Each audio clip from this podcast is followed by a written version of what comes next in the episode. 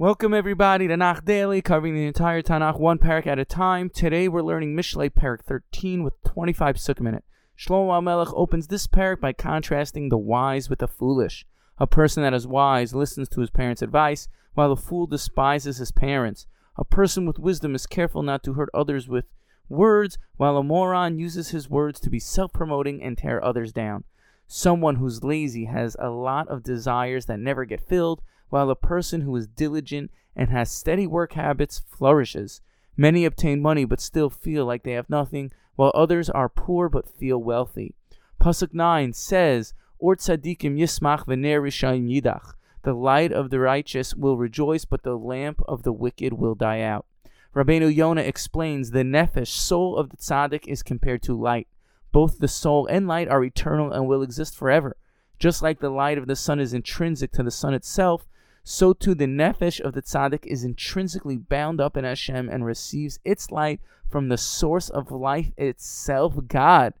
Being the soul of the tzaddik is bound up with God, it's able to make itself happy through doing mitzvahs. Also, when physical pain comes the tzaddik's way, he's able to be smeichim b'yisurin, because the tzaddik's happiness is intrinsic and comes from an entirely otherworldly place.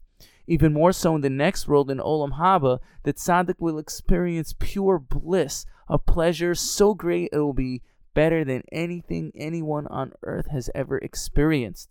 The Rabbeinu Yonah continues to explain. This is what the Gemara in Shabbos 88b explains. A person who does mitzvahs out of love and is happy with Yisurin, the Pasuk says he is loved like the sun in its full strength. Again, we see how the soul of the tzaddik is compared to the sun.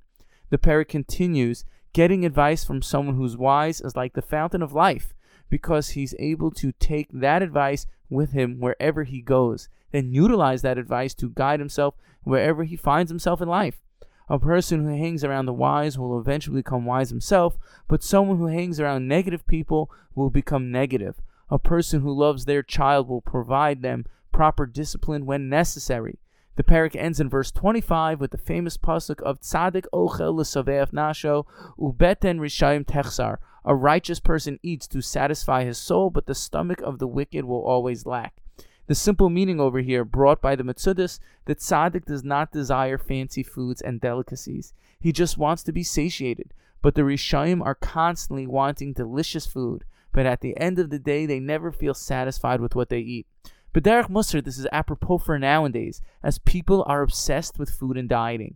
In fact, there's now a word you can be called a foodie. But the tzaddik is satisfied with very little and isn't always looking to eat more and more. It's interesting to note the Vilna explains this pasuk as follows: The tzaddik has emunah and therefore eats very little. It seems that emunah and dieting go together based on this. I'm not really sure what the connection between eating less and emunah is. The Ramad Wali explains Al Kabbalah that tzaddik receives shefa, divine flow, and is supposed to use that light to influence the world we live in. The nefesh, soul, is the receptacle which actually receives Hashem's shefa to be able to rule with. However, if the tzaddikim were to receive more light than they do, they would become haughty. They would use Hashem's extra dose of shefa they receive to burn up and destroy Rishayim and evil in this world. This inadvertently would cause Hashem's world to be destroyed and not built, which isn't what God wants. Therefore, God gives a limited amount of light to the tzaddikim so they don't destroy his world and they are able to use God's light to build and not destroy. This is what the pasuk says that tzaddik eats a little bit of physical food. This way, his soul can receive more spiritual light, which acts as sustenance for his soul. Stay tuned to the next episode of Nach Daily. Moving on to Parak 14. Thank you for listening and have a wonderful day.